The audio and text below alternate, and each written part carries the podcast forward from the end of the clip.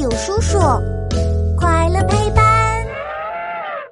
能把光吃掉的黑洞。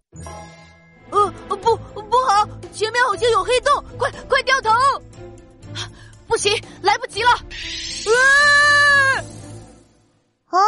奇怪，飞船怎么突然不见了？哎呀，动画片里不是说了吗？飞船是被黑洞给吸进肚子里啦。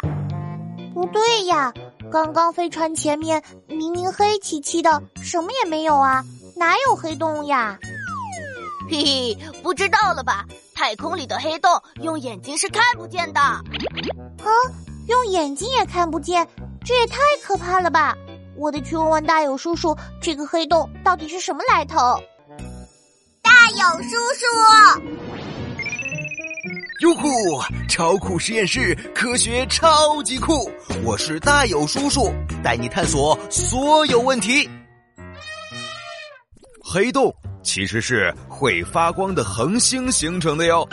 当宇宙中有一颗恒星快要灭亡的时候，它身体的中心部分就会迅速坍塌、收缩，还会发生强力爆炸的。最后呀，这颗恒星就被压缩成一个体积很小、质量却超级大的圆球状星体，这就是黑洞了。哎，大勇叔叔，黑洞既然是恒星变的，那为什么我们用眼睛看不到它呢？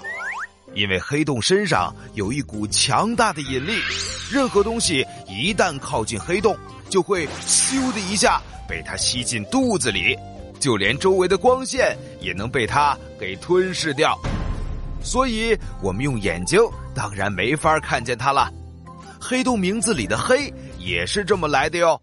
哦，对了，在宇宙中还有一种和黑洞完全相反的天体，叫白洞。白洞可不爱吞东西，它呀最喜欢往外喷射各种星际物质和宇宙能量了。想不到宇宙中居然还有两个这么神奇的天体呀！